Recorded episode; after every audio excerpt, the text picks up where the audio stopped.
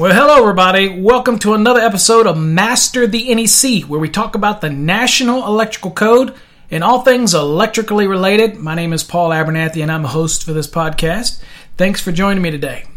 Um, today's show is actually sponsored by myceudepot.com. That's M Y C E U D E P O T.com. Your one stop source for all of your continuing education's license renewal, uh, online training. It automatically gets submitted to your state, uh, and you take the classes, and uh, you get your continuing education credits all taken care of. If you're an engineer, you can also get your PDUs. Uh, classes taken care of as well for a broad range of topics, even for the building code, residential code, whatever you need. All there. Just simply go to www.myceudepot.com or you can go to our website, masterthenec.com, and you can get there as well. All right, so today's episode, we're going to talk services.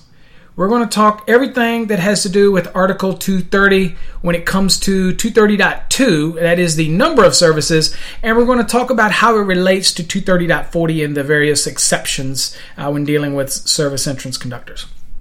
Now that's all we're going to top. So I guess I shouldn't say we're going to cover all of 230. We're going to cover those two things in today's episode because we do get a lot of questions, a lot of emails, uh, a lot of topics that come up when it deals with the number of services that can be uh, bought to a building. Uh, and then how exactly does the 230.40 and the various exceptions play into the rule uh, when it comes to those service entrance conductors and whatnot. And it's important to understand they are significantly different. Uh, and while they are intertwined with references that get that send you back and forth, uh, the reality is one's dealing with services and one's dealing with a condition where we can extend those service entrance conductors maybe to uh, on around the building to other locations in a building and things like that. So we'll kind of look at all those examples, uh, if you will. I'll try to describe them to you the best I possibly can over a podcast, and we'll kind of clear up some misconceptions and things like that. Well, first things first, we always want to look at the scope of the article that we're dealing with. And of course, 230.1 is the scope. The dot 1 tends to be the section with all within all the articles that talk about the actual scope of what that article is all about. And that should always be your first stop when you're looking at something is just to make sure that what you're asking yourself to do is located within the actual scope of the article that you're getting ready to dabble in.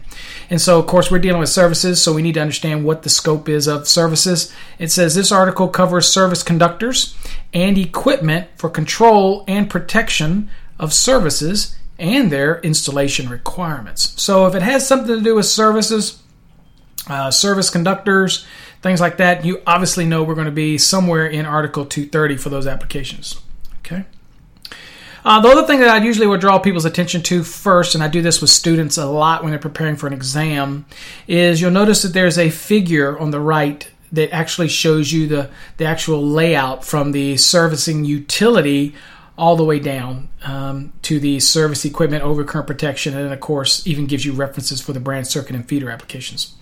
Uh, most certainly, if you're trying to size conductors and things like that, you want to be in Article 210 or 225, depending on what you're dealing with, okay, or 215 if it's just feeder. Uh, 225 being outside feeder and branch circuit. So you kind of got to understand the lay of the land here. But when I'm telling somebody to take an exam, there's eight parts here. So what I try to get people to do is up near the top when you see general and you'll see overhead service conductors and, and you'll see part three, which is underground service conductors, and it kind of goes all the way down to part eight. Uh, to the right of that, I encourage people to write down the actual page number that each one of these parts start on uh, because it can save you a lot of time in an exam. So you ask yourself, what kind of tip really is that? And let me tell you, it, it, when you're taking an exam, it's all about time management. So um, here it allows you to get to point A to point B as quickly as possible. And that's what we're trying to do. Uh, and whatever time I can shave off of a question uh, and I can give myself back in the exam is going to help me when I get to those calculations that might take just, you know, a little more time. So in this example here, you know, you're dealing with part one, part two, part three, part four, all the way down to part eight. You might want to go and jot down what page each one of those parts start on. Okay. And Also, there's also room in here for service entrance conductors if you want to drop, jot down a certain section and apply to something. Most of the exams that you take will allow you to write with a permanent pen, pen in your code book, and then of course highlight it so it looks permanent. Um, but you need to check with your testing location. You need to check with your PSI if that's who's doing your testing. And make sure they're okay with you writing in the book. So don't just take what I say as gospel.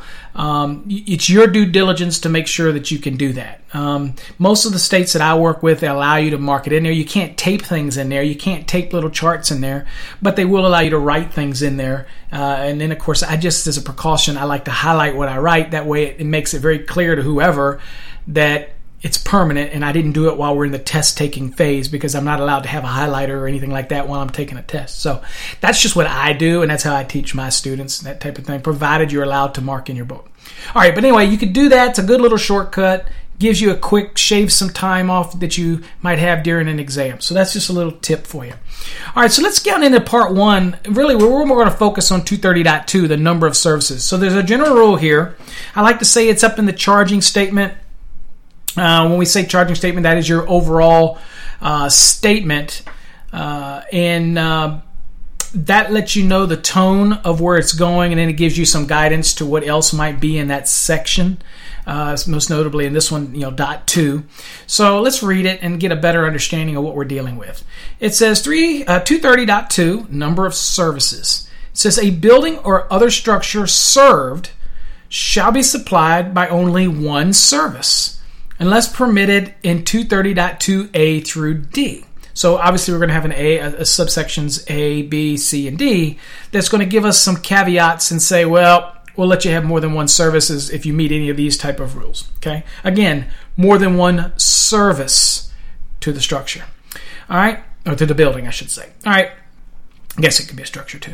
All right, so then it goes on to say, for the purpose of 230.40 exception number two, only underground sets of conductors that are one aught or one slash zero, it's referred to as one aught or some people one naught.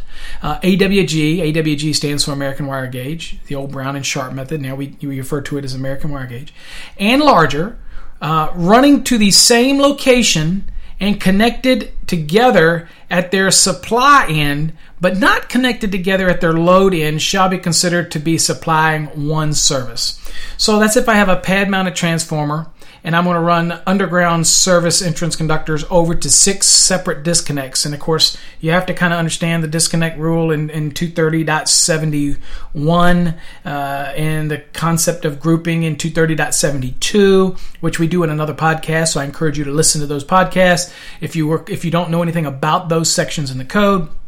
All this is saying is we're going to let you do that. Of course, this is kind of like paralleling because they got that one aught requirement, which is kind of like what we get in 310.10h of the NEC when it comes to paralleling. However, it's not truly paralleling because we're only connecting one end, but you see some of the same rules kind of come in there.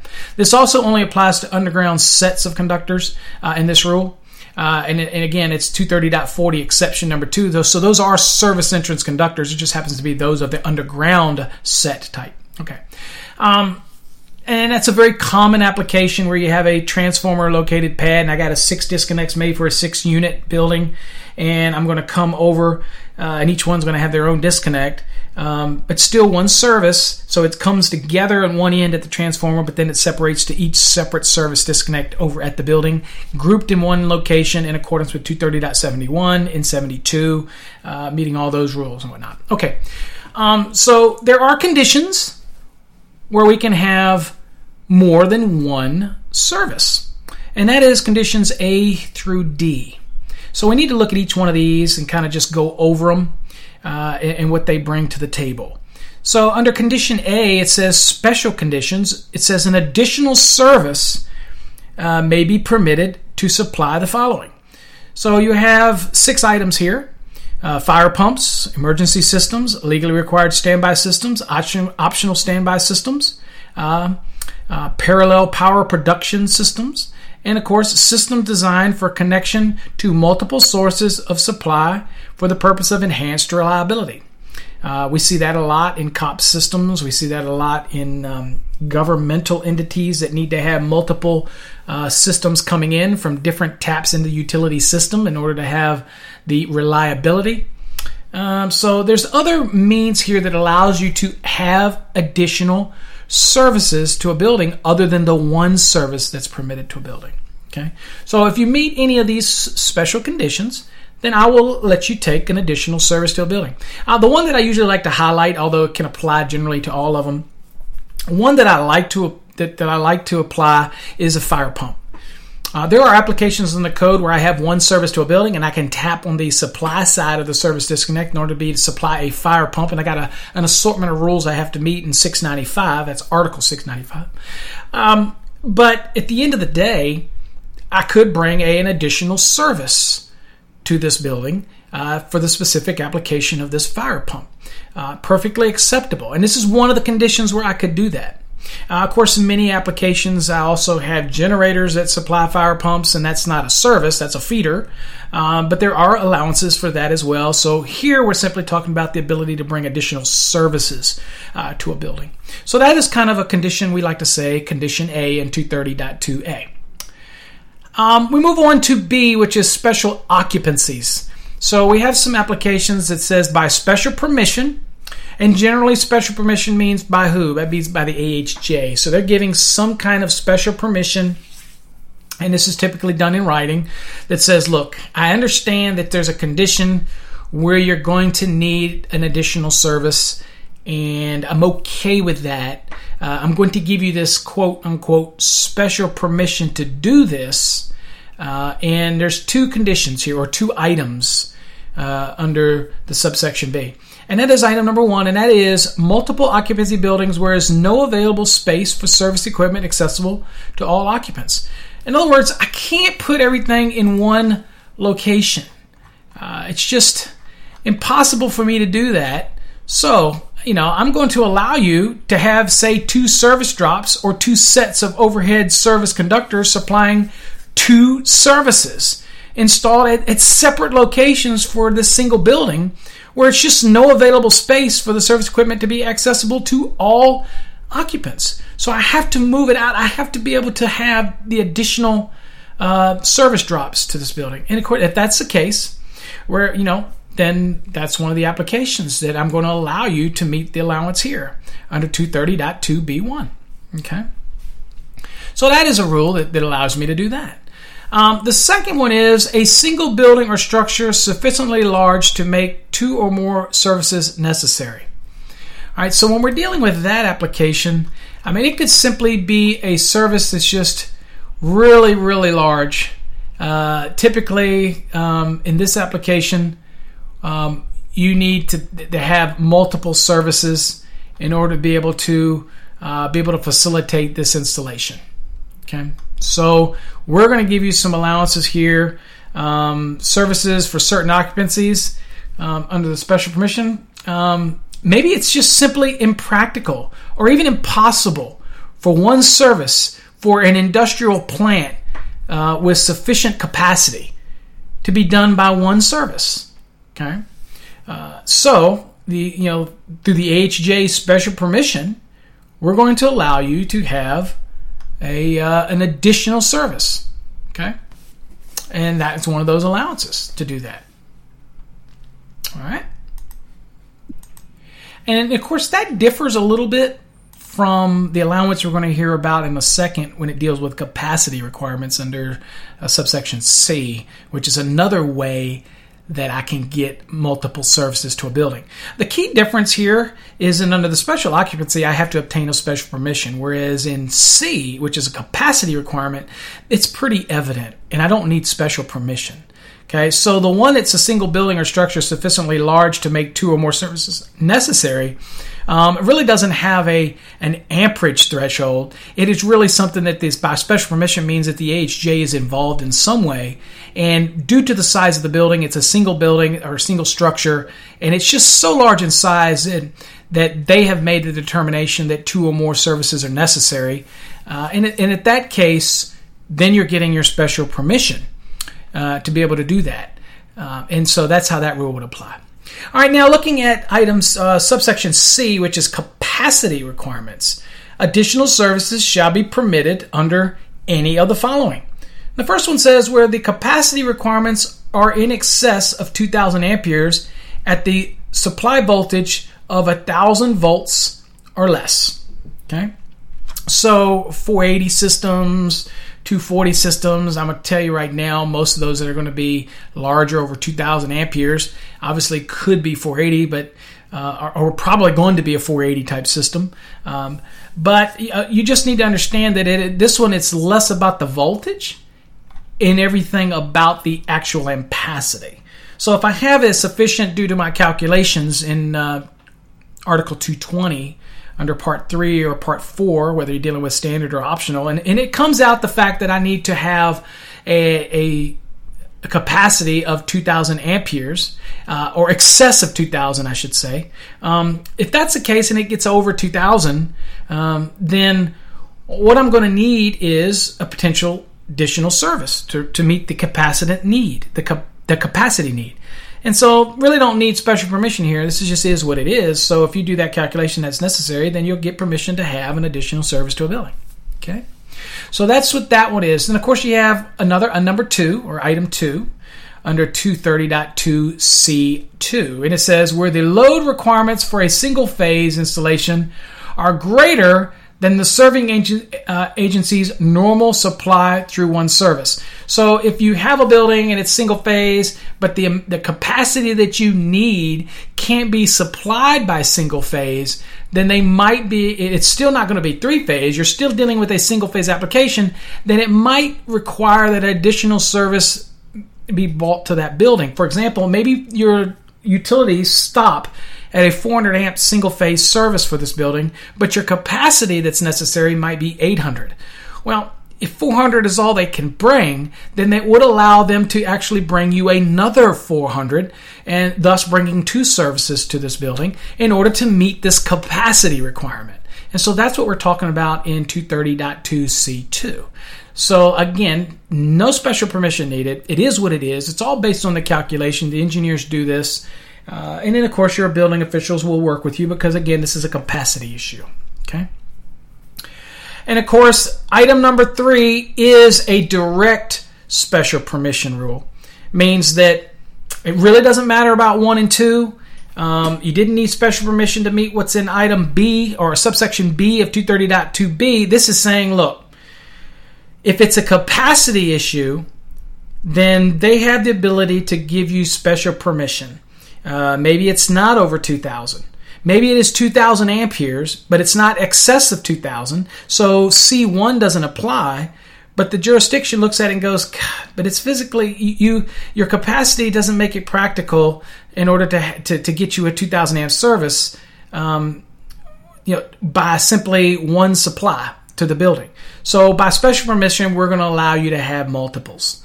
Okay, so you can get a special permission. It is alone by itself, exactly as it sounds. Special permission. You get that in writing from the AHJ.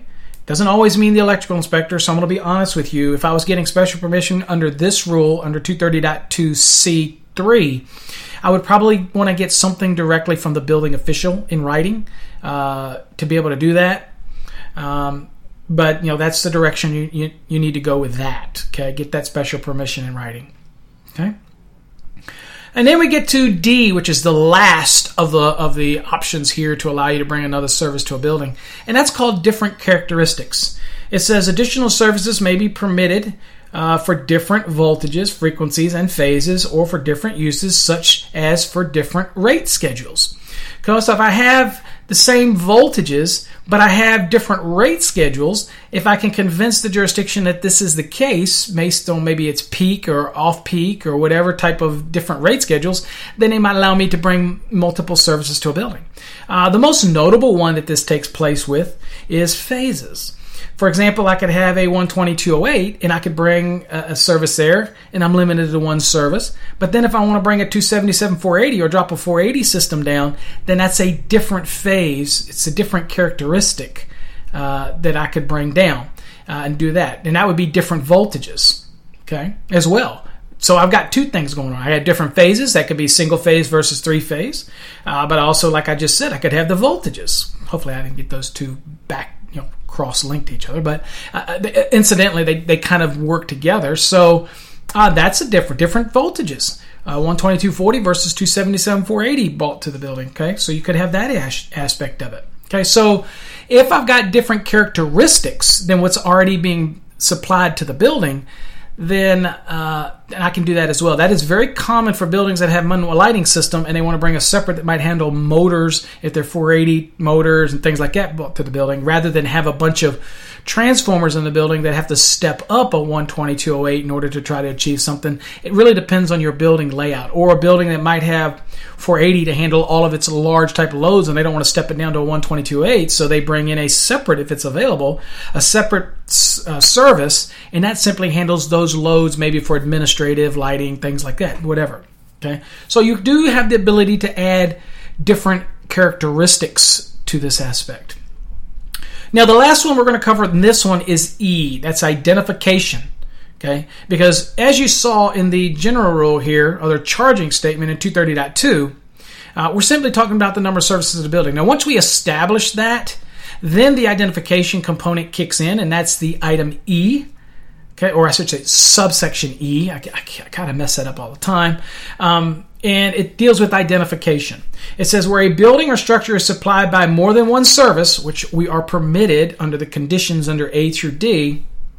Okay, uh, it's going to say or any condition or any combination of branch circuits, feeders, or services as a permanent plaque or directory shall be installed at each service disconnection location, denoting all the services, feeders, or branch circuits supplied, uh, supplying that building or structure, uh, and the areas served in each. And it reminds us to look at 225.37, which is obviously dealing with outside feeder and branch circuits as well. So it's really key component to remember that when I do bring additional services to a building, and I'm permitted to do so in 230.2a through d under those specific types of conditions, uh, that I have to put some kind of identifications here. Phenolic labels, whatnot. I will also state that it would be nice if it did state in here that they had to also be um, designed so they can handle the effects of where they're located, their condition of use, whether it's outside or whatnot. And we do cover that later in other areas of the code. Uh, but it would be nice to have something written in here that that's actually states that. But anyway, you get the point. It's got to be able to withstand the location, otherwise it's pointless. Uh, deterioration due to UV or wet locations or whatever it is. Okay, so that's your identification. So provided that you can have the additional services, then you've got E that's telling you, okay, you've got more than one. Now we need to do some identification. Okay, that's what that's dealing with. So that's a quick understanding uh, of what the number of services to a building and what you can have additional ones, and that should be pretty clear on how that rule applies. Now, we're going to shift gears to the allowances in uh, the application for. Um, hold on, let me do that. I got to get my code book here so I can jump in. In part four, where we're dealing with service entrance conductors. And now, most notably, we're going to talk about 230.40 number of service entrance conductor sets. Now, it says each service drop, set of overhead service conductors, set of underground service conductors, or service laterals shall supply only one set of service entrance conductors. Basic rule that kind of follows the mold and concept of 230.2. Okay, one set. Now, with that said, this is where you get into the exceptions.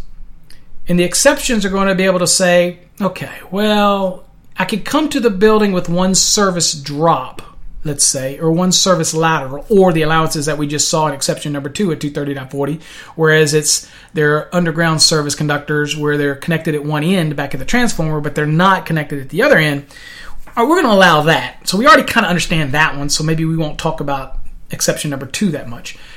But the general rule is each service drop, set of overhead conductors, uh, set of underground service conductors, and all that really can only have one set and that's it. Of course, when you get to that location, of course, then you have a uh, you could have a wireway or what have you, and then of course it branches out, and that's where your six disconnects come in, and and whatever you want to do.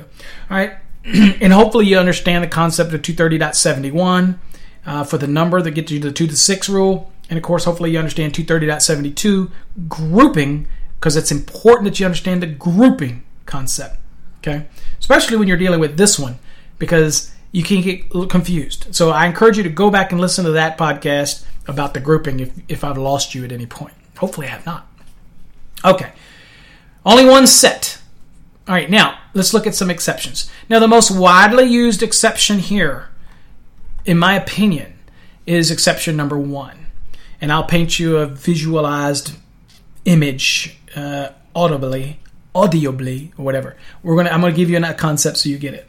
Right, exception number one says, okay, we know the general rule in 230.40. However, it says a building with more than one occupancy, okay, more than one occupancy, shall be permitted to have one set of service conductors for each service as defined in 230.2 run to each occupancy or group of occupancies if the number of service disconnection locations for any given classification of service does not exceed six. So when I run from that service out to those service disconnection means, let's say in a, an apartment complex where I want to run um, a separate unit on the outside of the building. To actually, I told you I'd use the strip mall example because that's the one we want to use. Okay, I'm, I'm backing up here. I don't want to get you confused. If I have a six unit strip mall application with six separate occupancies in it, then I could gain one service drop to this building. However, because that's what the general rule says, but then I can also go from that point of attachment and that service point and then have service entrance conductors continue on to those each individual units on the outside exterior because that would still be service entrance conductors. They haven't run through an overcurrent device yet to become feeders. Then I can carry on to each one of those different occupancies, okay? And then I would hit the, the, the service disconnection means that's located at each one of these documents. And of course, I got to meet the rules of 230.70A1 outside our nearest point of entry, hit the service disconnection mean. But I think you get it. That means I don't have to meet uh, a grouping aspect of it. I have to have the grouping component take place wherever that service disconnect is. But here, I'm not at disconnects yet. I'm really just tapping, if you will, the service conductors and continuing them on to the actual e- extra occupancies that we're talking about here. So that's allowance and exception number one. Okay, run to each occupancy. Okay, now it says, I'll continue on. It says if the number of service disconnection locations of any given classification of service drops not exceeding six, the requirements of 230.2e shall apply at each location. Okay. So that means the requirements for that labeling, the, the location, the identification that we talked about, has to apply to each location. Okay? And then it also lets us know if the number of service disconnection locations um, exceeds six for any given supply classification, all service disconnection locations for all supply characteristics together with any branch circuit or feeder supply sources, if applicable, shall be clearly described using suitable graphics or text, or both, or on one or more plaques located in an, in an approved, readily accessible location on the building or structure served and as near as practical to the points of attachment or entries for each service drop or service lateral and for such sets of overhead and underground service conductors. Okay, let me translate that for you because that is a lot of words. All right. So basically, what we're trying to say is if if you have the the number of service equipment locations for, for any classification of service actually does exceed six, then a master plaque or some kind of directory uh, is actually required near the point where the service conductors actually attach or enter the building or structure. So that point where it makes the connection to the building. Of course, then they branch off to wherever they're going. And if it's obviously more than six out there, let's say it's a 12 unit building and it branches off to hit all 12s, obviously that exceeds six. So I have to have some kind of graphic or some specified text that explains this, or maybe even a combination of both. Um, and then, of course, at the individual service equipment locations, each of those are required for marking requirements uh, must also be provided. Okay, and that's pretty much covered in 230.70b, if you will. All right. Okay. So if you only have six locations, then you still have to meet the identification requirements when it comes to uh, 230.2e. It's only when you exceed six, and of course, you're allowed to do that. Once you exceed the six, like my example of 12 units, then you just really have to get into some kind of text or some kind of graphical uh, depiction uh, or a combination of both at the point where it connects to the building. Uh, or if it enters the building at the point where it does that. Again, be careful. It's generally not going to enter the building because these are still service conductors. Okay, so um, but at that location where it comes to the building, it typically comes down the building. A lot of times to a you know that's also where you have your meter location, and then it'll continue on. Um, one of the things to actually remember is when it happens, again, you're going to have to do a little more types of labeling, a graphic depiction, but then you're still going to have your marking requirements at all these other locations, and you got to meet all the marking rules that we talked about uh, as well, uh, dealing with the um, 230.70b, which provides for that general marking requirement. Okay? All right. Um, so that's what we're doing with that. So let's let's kind of go back to the code now again and go a little further. Okay, so that's what you're dealing with with um, exception number one, and that one is pretty darn common. Okay, we use that a lot on multiple buildings. Okay, merchant buildings they might have eight units or so or seven units, and it's supplied by a 208 120 service.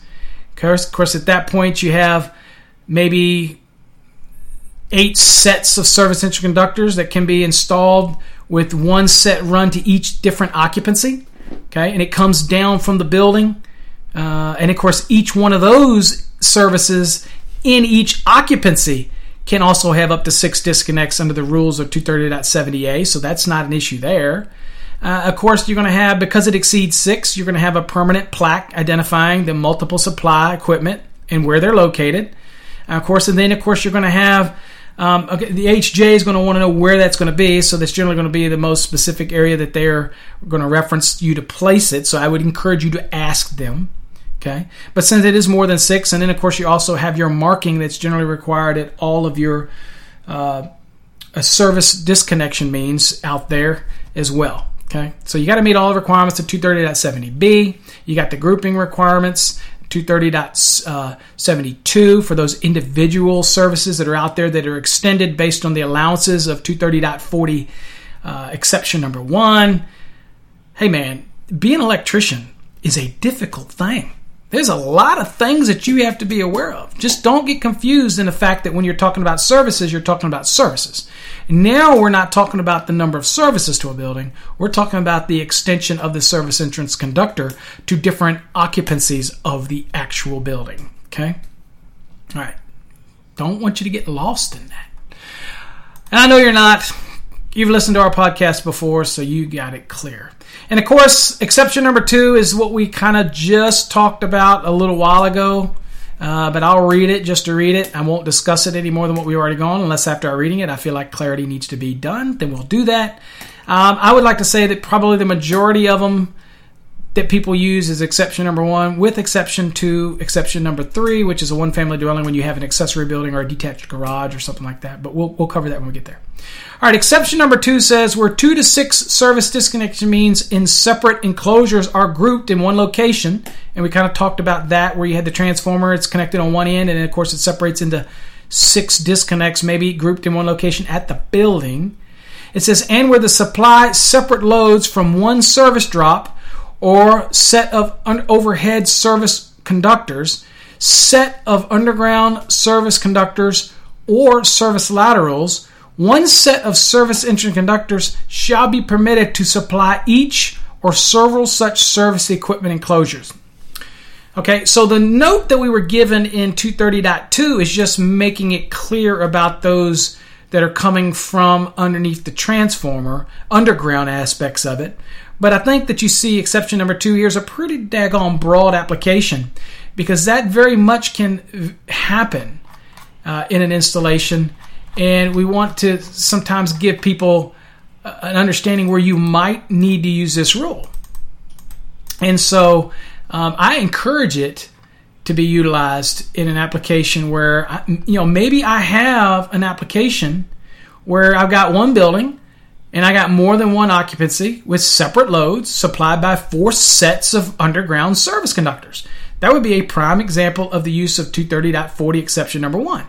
However, if I had the allowance for, uh, like I said, the transformer application, which is the easiest one to, to do, um, then it talks about the application where, look, I can go from one location uh, and I could have one building with more than one occupancy with separate loads fed by one service lateral or one set of underground service conductors per 230.2 then that's when 230.40 exception number two allows me to take over from the service point, which is typically in the utility transformer, and individually go out and hit six separately located, all grouped in one location, service disconnection means, and we would still consider that one service. Okay? All right, that's an allowance there, but there is a broader use for the exception number two. Okay, and you need to understand it because I definitely this rule doesn't specifically just apply to the underground application. Okay, because it clearly talks about supply separate loads from one service drop. Okay, one set of overhead service conductors and what have you. Okay, um, exception number three: a one-family dwelling unit and its accessory structures shall be permitted to have one set of service entrance conductors run from, e- uh, from each from a single service drop set of overhead service conductors or a set of underground service conductors or service laterals. What does this mean? Well, I have an accessory building. I can bring it to this, say, one family dwelling, and then, of course, I can continue on with those service conductors that are still outside of the building and continue over to my actual accessory structure. Which could be a garage, could be a mother in law suite type of little building or whatnot. It's still service conductors. It still has an allowance for you to be able to do this. Uh, it's still one service to a building, and the first building might be supplied by an overhead, but it might pass through, and also depending on how your meter taps work, dual taps or dual lugs, then it continues on and over to the accessory building. And that is allowed for you to do that under exception number three. Very common to take place in those one family dwellings where it has an accessory building like a detached garage and you don't want to bring a separate service to the detached garage, which you probably could, but you don't want to do that. Uh, and so you have this application that you can do that. Uh, the only other time that I would probably bring a separate service uh, to a detached building like that is if for some reason I wanted to have it metered separately. And then you just need to clarify with your local utility whether they will allow that or whether in some cases it's not close enough to the utility connection point that, that you would have to spend quite a bit of money to make that connection. So it's much easier to simply put it in from the one that drops to the house and then you can take care of it from there. Uh, and then, of course, you'd have to hire an electrician to do that and they're still service entrance conductors, but in this case, they're probably now going to be on the load side of the service point, and that's when the depth requirements and all this goodies come into play. And that's where the like, NEC picks up. Um, NEC really doesn't apply to the depth of cover, for example, for something like a service lateral. Everybody thinks it does, but it doesn't. Once it once it leaves from the service point and it goes from utility to the uh, premise wiring aspect of it, then that's where the NEC is going to kick in. Okay. Uh, the next one we would look at is exception number four. It says two family dwellings, multi-family dwellings, and multiple occupancy buildings shall be permitted to have one set of service entrance conductors installed to supply the circuits covered in 210.25. Okay. Now, uh, at this point, I'm assuming everybody out there in the code world knows what 210.25 is. This is for those common areas. And so I could have multifamily building like it's talking about, and I might have common areas that I can't supply those common areas from any dwelling unit. And of course, that's what 210.25 says in item in, in subsection A, which says dwelling unit branch circuits. It says branch circuits in each dwelling unit shall supply only loads within that dwelling unit or loads associated only with that dwelling unit. And of course, the B, subsection B of 210.25 reminds us that common area branch circuits, the branch circuits supplying for the purpose of lighting, central alarm, signaling, communication, other purposes for the public or common area, uh, has to be supplied by s- separate equipment that is not supplied by individual dwelling units and or you know things like that or tenant spaces. So um, it's just reminding you that hey, the allowance here under this code rule is saying, look, we're going to let you be able to extend and be able to run service entrance conductors over to what's called a common panel. Okay, uh, and that's going to handle all the common loads. And indirectly, it kind of could also maybe fall under exception number one, uh, but it is specifically permitted under the allowance here for exception number four for two family dwellings, multifamily dwellings, and multiple occupancy buildings where I might have a need uh, for applications that typically wouldn't allow me to serve them through 210.25 and we just kind of talked about what that was common area common area lighting uh, other loads that might be common that can't be fed by the dwelling unit that might be used by the public or a common area that kind of rule. So it's a good rule because we have a lot of common areas in two family dwellings, maybe the lighting out front. There's rules that you could probably get away as long as each entrance has lighting and it's switched by that individual dwelling unit or that individual unit. Uh, but then that's a lot of times that's not possible in multifamily dwellings or even in multiple occupancies where you have to have some kind of lighting outside that might deal with uh, photometrics, uh, the lighting requirements for egress, and things like that, which typically can't be on any of the units panels. So, good rule. Uh, kind of tries to speak to the same language of exception number one, but it's got its own little nuances to it. And last one is exception number five. It says one set of service conductors connected to the supply side of a normal service disconnection means shall be permitted to supply each or several systems covered by 230.82.5 or 230.82.6. And of course, if you've heard my other podcast before on this, this is actually uh, 230.82 deals with what type of uh, equipment can be connected on the supply side of a service disconnect. So item five really just deals with all those tap allowances for me to be able to tap this on the supply side. Obviously, that's what we're really doing here when we're dealing with the requirements of, of 230.40 under these exceptions. We want to be able to make a connection ahead of a service disconnect in order to be able to use those service conductors and run them around to these different occupancies. Well, you'll also have the allowances here to deal with your tapping for, say, fire pump applications or sprinkler systems or, or standby power or whatnot allows you to do this. Okay. Uh, as well as six deals with things like PV or photovoltaic fuel cell applications, wind electric systems uh, that are going to integrate, or even storage, energy storage systems uh, that are going to uh, be connected on the supply side of the service disconnection means, which the code permits under what we saw uh, previously in the code, most notably. Uh, when we looked at the allowances for all of these monitoring type of stuff that allows me to have it. Um, so anyway, uh, don't want to digress down a, a, a, a, different path here. It allows me to have these connections uh, to this service conductors on the supply side as, as allowed by 230.82 for item 5 and item 6. Okay, so that's kind of what it's dealing with. All right, so, you know, in a nutshell, we pretty much covered uh, a vast amount of information in a short amount of time.